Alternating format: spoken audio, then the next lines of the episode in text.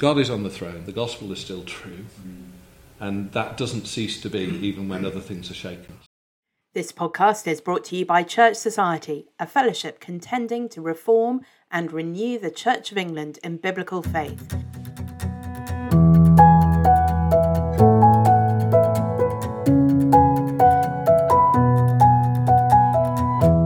You'll find more information about Church Society and all the things that we do on our website, church society dot org. You'll also find there the full archive of the podcast. Hello and welcome to this episode of the Church Society podcast. I'm Ros Clarke, I'm the Associate Director of Church Society, and I'm your host on this mini-series of podcasts looking at the Church of England. If you haven't already listened, you'll want to go back and listen to the first episode, What is the Church of England? And the second, What is the Crisis in the Church of England? In today's episode, we'll be thinking about how the Church of England changes. We begin uh, with Lee Gatiss, Director of Church Society, pointing out that the Church has always changed. The Church as a human institution is always changing um, because we as humans are always changing. Um, and so we're constantly in a position of changing. The question always has to be, what is changing us? Are we growing into health, or are we growing into disease? In what way? What are we fueling our growth with? It is possible to eat lots of junk food and grow, and you grow in bad ways if you do that.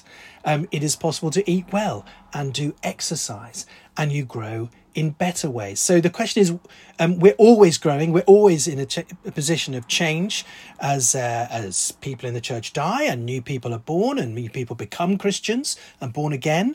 Um, what is changing the church? And the real change agent for good is always the Word of God.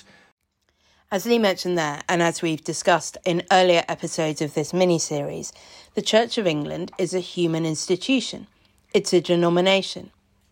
When we think about the Word of God transforming the church, we're thinking about local parish churches where the Word of God is preached, where lives are changed, where individuals are brought from death to life and brought up to maturity in the faith. But as a denomination, we want everything that we do and say to conform to the Word of God.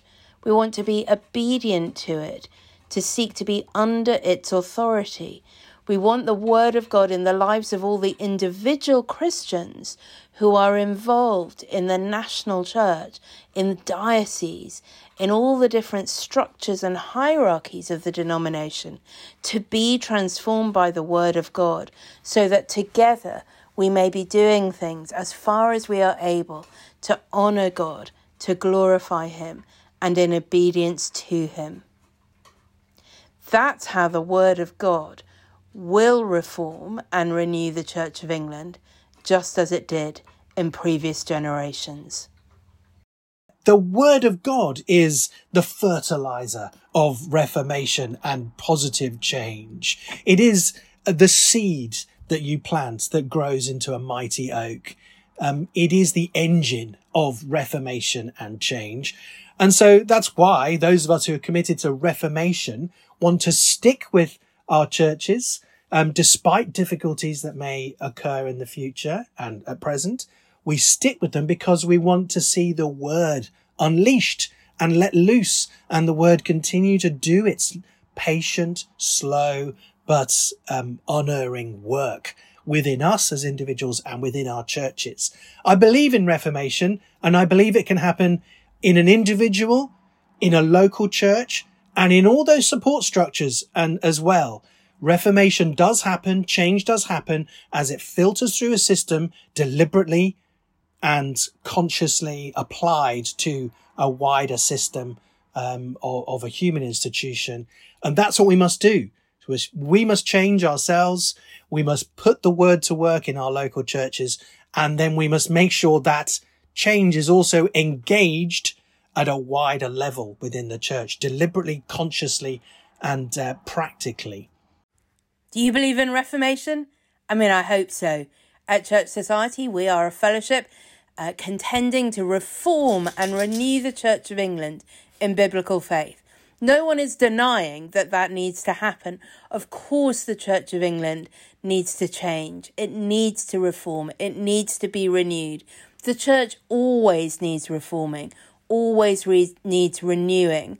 And it is biblical faith that we need to see in the Church.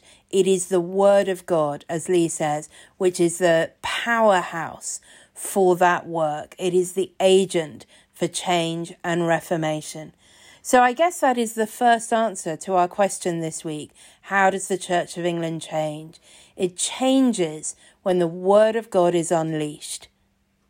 If you're a minister and you're listening to this podcast and you are preaching the Word of God faithfully in your local church week by week, you are the agent for change.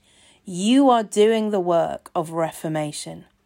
If you're a lay person listening to this and you're involved in teaching the Bible to others, in reading the Bible for yourself, in letting the Word of God shape who you are and what you believe, then you are an agent for reformation.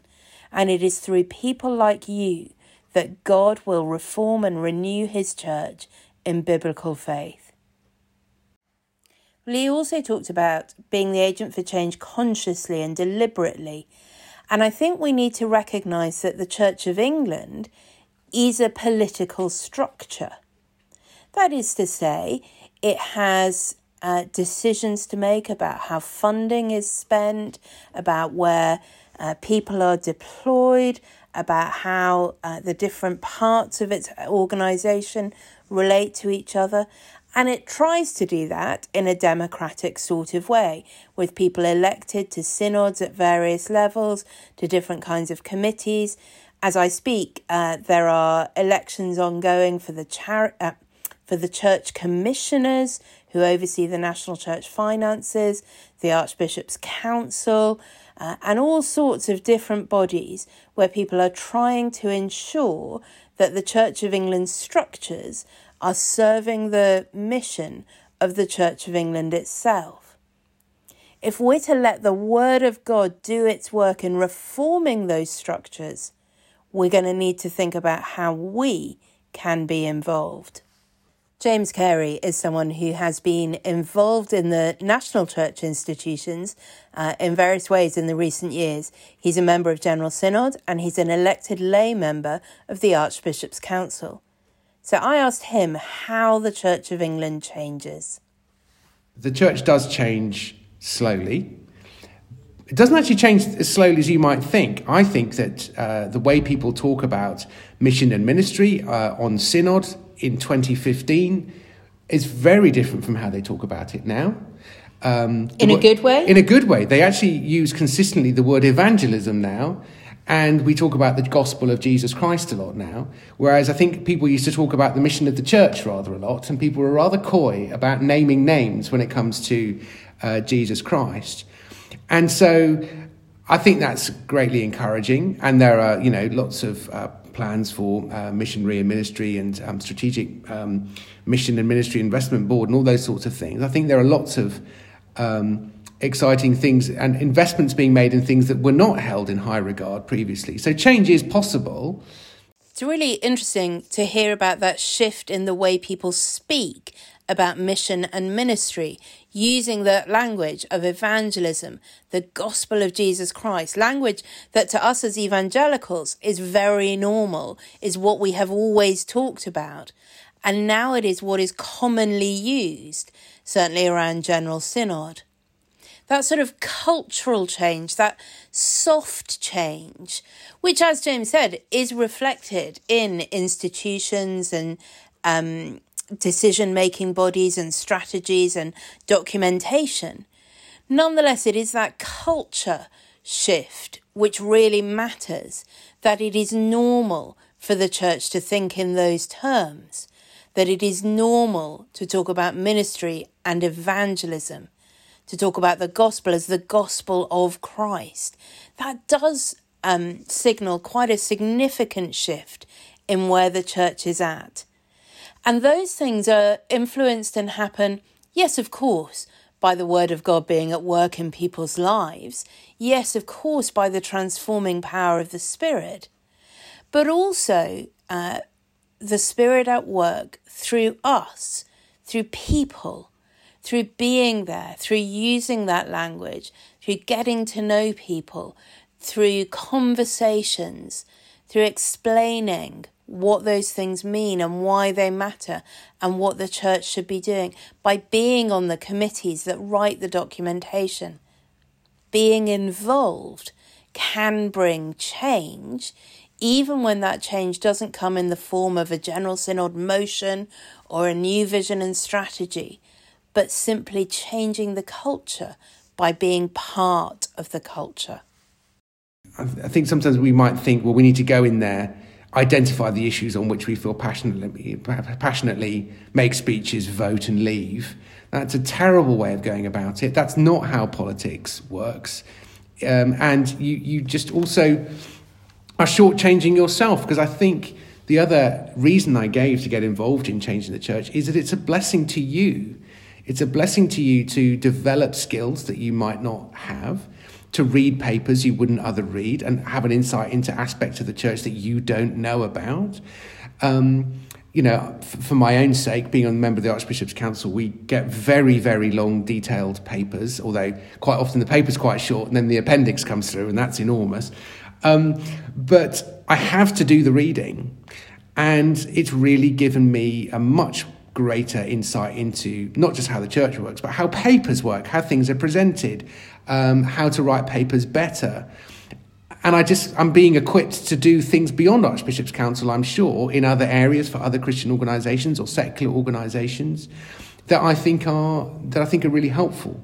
Um, so I think we can be a little bit selfish about it and just go, well, go into this trying to effect change uh, in the Church of England for the glory of God. But you will be blessed by the process of that. James Cary there on the unusual blessing that it can be of being involved in synods and committees and the structures of the Church of England. You too can gain such a blessing, no doubt, uh, in years to come if you choose to stand for uh, P C C, Deanery Synod, Diocesan Synod, Bishop's Council. The, the opportunities to be blessed in that way are endless. It won't be for everyone, but it's great uh, that someone like James has found that such a blessing. And it is one of the really great things about being on General Synod in particular, but Diocesan Synod as well, is seeing the wide range of gifts that God has given members of the church to serve in those sort of ways. So it just may be that that's somewhere you will find your niche, where your particular gifts and talents can be used by God in ways that you never expected. I said earlier that the Church of England, the Church of England is a political organisation, and that is true. When you uh, watch the goings-on, particularly at General Synod, but to some extent in Diocesan Synod as well, you can't help but be reminded that this is a political system based around Uh, the way in which our parliamentary system works in the U K. Motions are put forward for debate, for scrutiny, for voting on. We don't quite have a party political system in General Synod, but nonetheless, we have a system that involves standing orders and take note and amendments and complicated um process that not all of us fully understand.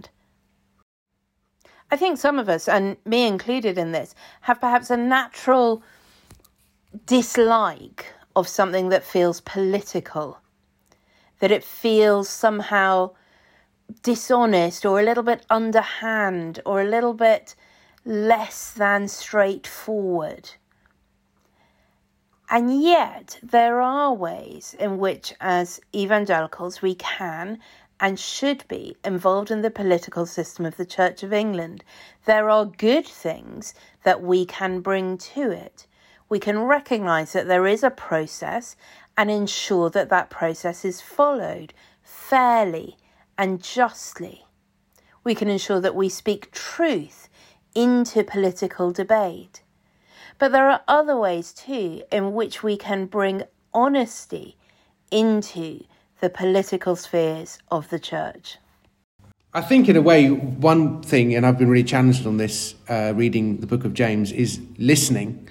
To listen to what people are passionate about, listen to people, and, you know, listen, be slow to speak, because when you start speaking, the listening has stopped, uh, at least temporarily. And then the next one is slow to anger. So that's uh, interesting that those things are all linked together. But if we take part in these organized, you take part in these bodies in Dawson Synod or whatever, we need to listen and to see, you know, what's really going on, and can I help this? Can I be a blessing to this? Because if it is, if it is Anglican ministry based on the teachings of the Church of England, well, what's not to like? You know, it may be um, a, maybe about a mission in a town that we don't know much about. It, they may be going about it in a way that we think, mm, I don't think I'd do it like that, or that, that all seems a bit um, strange, or that doesn't seem like it will be very fruitful. Well, you don't know that. You might have a lot to learn on that. So I think having a desire to learn, to understand, to listen, There, there may be ways in which you can be a blessing in that situation. You might be able to say, oh, actually, I read an interesting book that talks about something a bit like this. You might be interested to read that. And then, oh, okay, that's interesting. And then they go away and read it. And then the next time you meet, they say, oh, I, I read some of that book. That's some pretty strange bits towards the end. But the middle bit I thought was really good. And then you could have a conversation about the strange bits or whatever. And suddenly you're friends. Certainly, you know, certainly colleagues or, or something yeah. like that. But... And and that's how fruitful sort of uh, collegiality works, is you've taken an interest in what they're interested in and passionate about. It's not, you're not flattering them by being by that. You're just trying to understand it. And if it's something that you can help with or comment on or support in some way, then that will be for their good, for the glory um, mm. of the Church of Jesus Christ, you know, and, and for the stuff that you're happy about. And so... You know, and I've picked up one or two jobs along the way that I, you know, so I'm, I'm involved in various committees and this and that, stuff that I'm not as passionate about as I am about other things, but I do them because I want to be a team player, I want to serve. I've actually got a fairly outsider view on some of these things, so I'm able just to say, oh, hang on a minute, this, I think you've all gone a little bit uh, down, down a rabbit hole uh, on this one. But also it means that when I come on something I do really want people to, um, to to listen to, I've kind of earned the right. What James is talking about from his experience in the national church can be just as true and just as fruitful in the local church, perhaps uh, within a local deanery or in a diocese. And yet, as uh, Rob Munro, the Bishop of Ebbsfleet, says, it's often something that evangelical churches aren't very good at, being collegiate, being in the room, caring about our brothers and sisters in the Church of England when their churches are a little bit different from ours. And yet, Rob says, uh, in part of his exposition of John fifteen from this year's Junior Anglican Evangelical Conference, what Jesus wants is for us to all care about the whole church, not merely our own local manifestation of that. It's a particular challenge to evangelical churches where we tend to be slightly larger and healthier than everything else. We don't feel any responsibility for the weaker and woollier churches down the road. Well, they're not like us, they're not sound enough, they're not us. That's not Jesus' vision. Jesus looks for the day when every knee will bow and every tongue confess that he is Lord. His vision is bigger than what we're looking at. We're called to be connected, first to Christ and then to each other. I'd want to suggest that as we face a challenge and a crisis, being engaged in that wider church and into our wider community is not an extra for the keen or the campaigning. It is our calling, so that every family on earth will be blessed.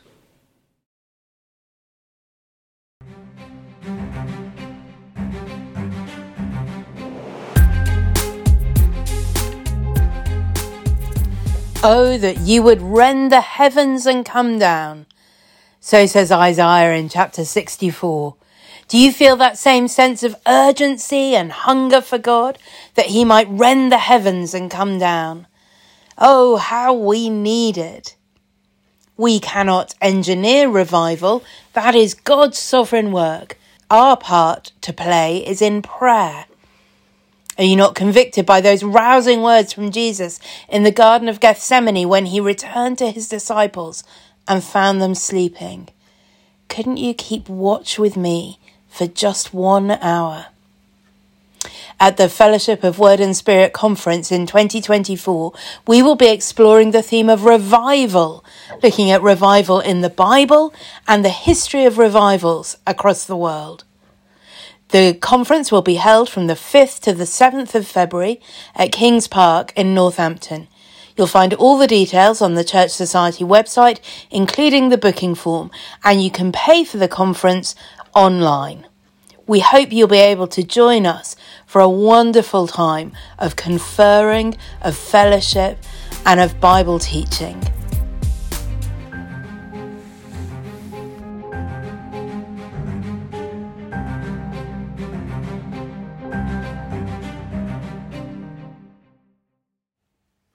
Lee Gatiss again, explaining some of the ways in which we can be involved in changing the church.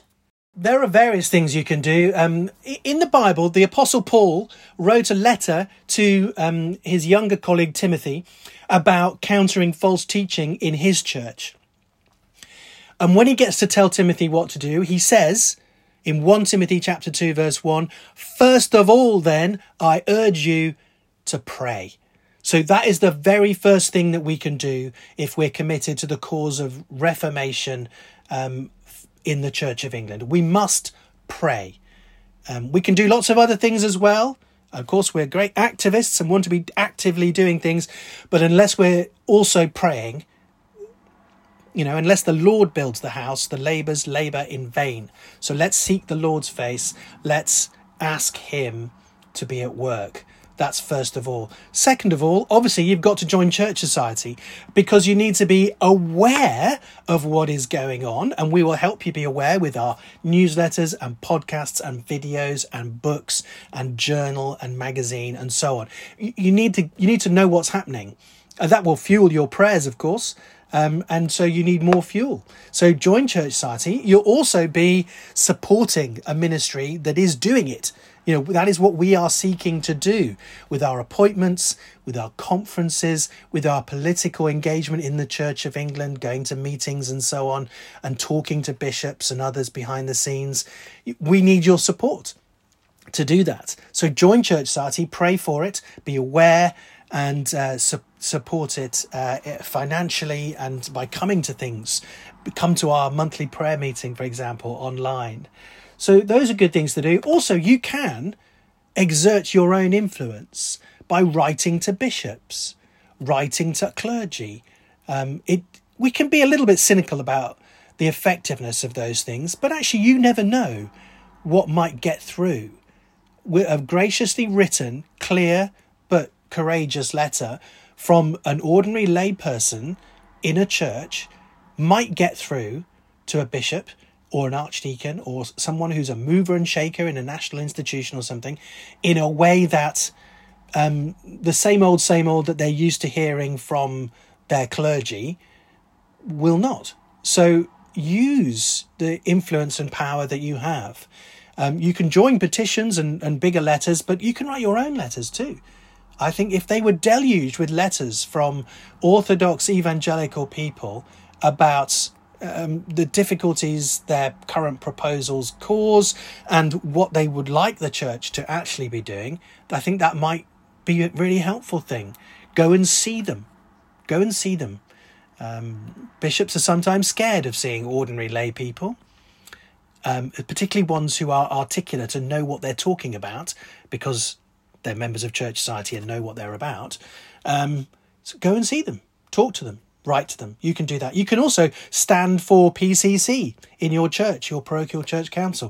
You can stand for Deanery Synod, the gathering at the uh, local level of clergy and, and ministers uh, and uh, laity from your um, area, your town. You can stand for Diocesan Synod, the larger group in your county um, and that sort of um, size of uh, region. You can stand for things and you can, when you're there, stand up for things that won't necessarily be heard. Don't assume someone else is doing it and saying the things that need saying. Go and do it and pray for those that you know are doing it. Well, a, a good number of suggestions there uh, for all of us at whatever situation we are in individually. Uh, we can all be involved in this work of changing the Church of England, of contending to reform and renew the Church of England in biblical faith. As I said earlier, that's what we at Church Society are aiming to do. And if you want to be part of that, a great way is to join Church Society. You can find all the information about how to do that on our website.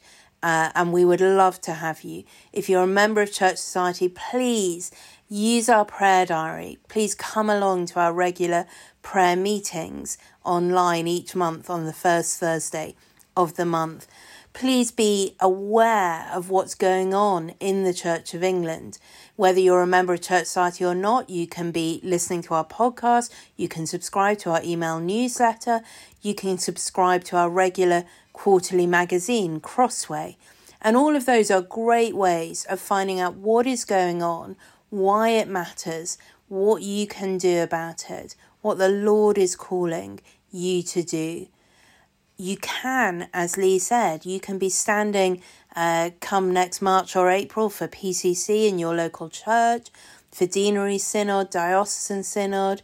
You can get involved in a whole range of different kinds of committee and um, work for the Church of England. If you're not sure what you might be suitable for or what the Lord might be calling you to do, have a word uh, with your vicar and see what he suggests.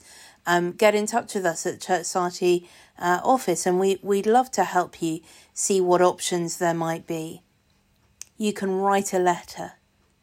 This week, the House of Bishops are meeting to discuss once more the prayers of love and faith that they are proposing. Every bishop is there knowing that they have to represent their diocese, knowing that they will have to go back to their diocese and explain what has been agreed by the bishops and what they will be proposing to General Synod. They will have to explain that to the ministers who they know will disagree, but also they will have to explain it to the lay people. It may feel as though you are powerless in this situation. What can you do to change the Church of England? None of us as individuals can change the Church of England, probably. We never know. Maybe somebody is going to be called to be the new Martin Luther, but probably it won't be the work of an individual in that way. But all of us are called to do our part. You could write a letter to your bishop. You could write a letter to your General Synod representatives before the meeting in November. You can always, all of you, be praying. Because that's how the Church of England will change. It is the history of revival that there has been a group of people faithfully praying for God to be at work, to revive his church, to rebuild his church, to renew his people. And goodness knows that is what we need. And that is what we need. Will you commit to praying for the Church of England, for God's will to be done, now as it is in heaven? Rob Munro again. We need to pray his will. In fact, that's the repeated tops and tails, the whole section here. But there, verse seven, if you remain in me, my words remain in you, ask whatever you wish and it will be given you. If God's word's abiding in us, the first work of our life will be to ask what you wish and it will be given. England needs a church to pray, to pray for his will to be done on earth as it is in heaven. But I've taken to revise it, you know, you know, may your will be done on earth as it is in heaven, not just may your will be done on earth as it is in heaven. No, we're asking for it to happen now in me today because God wants us, Jesus wants us to ask. Prayer is the first fruit of biblical obedience because what will make you want God's will, you'll need to ask him for it because our sinful hearts need changing. Because we don't want God's will by nature. We only know and want it by grace. In the vine, Jesus is the one who causes the fruit to grow. So you won't have a fruitful life without involving him, seeking his grace and help. And that's why in every revival or successful Christian ministry I know of, the foundation has been sacrificial, committed prayer. And bluntly, that's my worry about our evangelical responses to the prayers of love and faith. Because thank God, and I do, that we've united to protest. But we haven't yet really united to pray. Not together. Not in repentance. And you can't make people do that. It's the work of the Spirit. But until we're ready to spend more time in prayer than on our politics, we may have to await more, await the grace of God we need to turn the tide in our denomination. Because it's his church, it's not ours. It is the Lord's church. He will build his church, and the gates of hell shall not prevail against it. We don't know what the plans the Lord has for the Church of England might be. We don't know if it is that it will be reformed and renewed in this generation or in generations to come, or whether as a, as a human institution it will wither away, but the Lord will build his kingdom in some new and glorious way. We do know that he calls us to pray, that he calls us to follow his word faithfully and obediently. As Lee Gatiss told us at the beginning of this podcast, change is inevitable. Change in any human institution is inevitable.